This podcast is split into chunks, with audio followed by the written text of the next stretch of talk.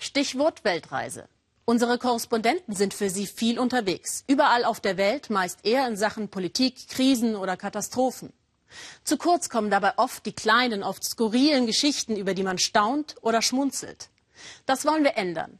Ab heute gibt es eine neue Rubrik im Weltspiegel, den Schnappschuss. Den Anfang macht Norbert Lübbers, der bei einem Dreh in Thailand fassungslos beobachtete, wie sich massenhaft Thais in offene Särge legten, um ihre eigene Bestattungszeremonie zu erleben. Warum machen die das? Buddha lächelt. Doch in diesem Tempel geht es um Leben und Tod. Vielleicht ist heute der richtige Tag zum Sterben. Auf jeden Fall bin ich am richtigen Ort und ich möchte wissen, warum legen sich Menschen freiwillig in einen Sarg, um ihre Bestattungszeremonie bei lebendigem Leibe zu erleben? Es ist 9.09 Uhr, 9, die perfekte Zeit für die eigene Bestattung. Sie alle hier hoffen auf ein neues Leben und wollen ihre Seele von den Sünden der Vergangenheit reinigen. Ich bin so nervös.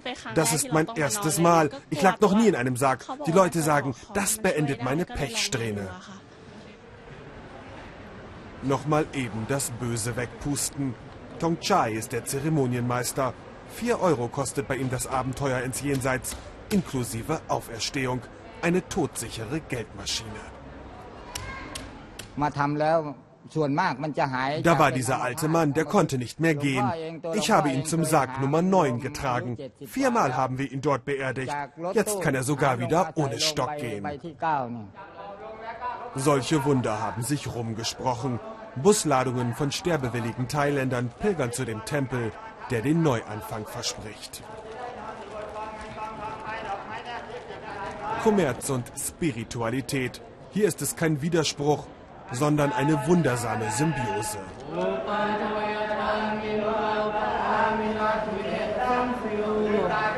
Gestorben wird in Neunergruppen. Im Minutentakt befördern die Mönche ihre Gläubigen ins Jenseits und wieder zurück.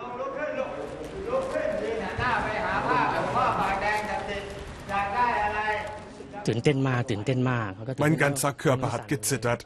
Ich habe die ganze Zeit nur gedacht, hoffentlich ist es schnell vorbei. Für mich ist es jetzt das fünfte Mal und jedes Mal ist mein Leben ein bisschen besser geworden.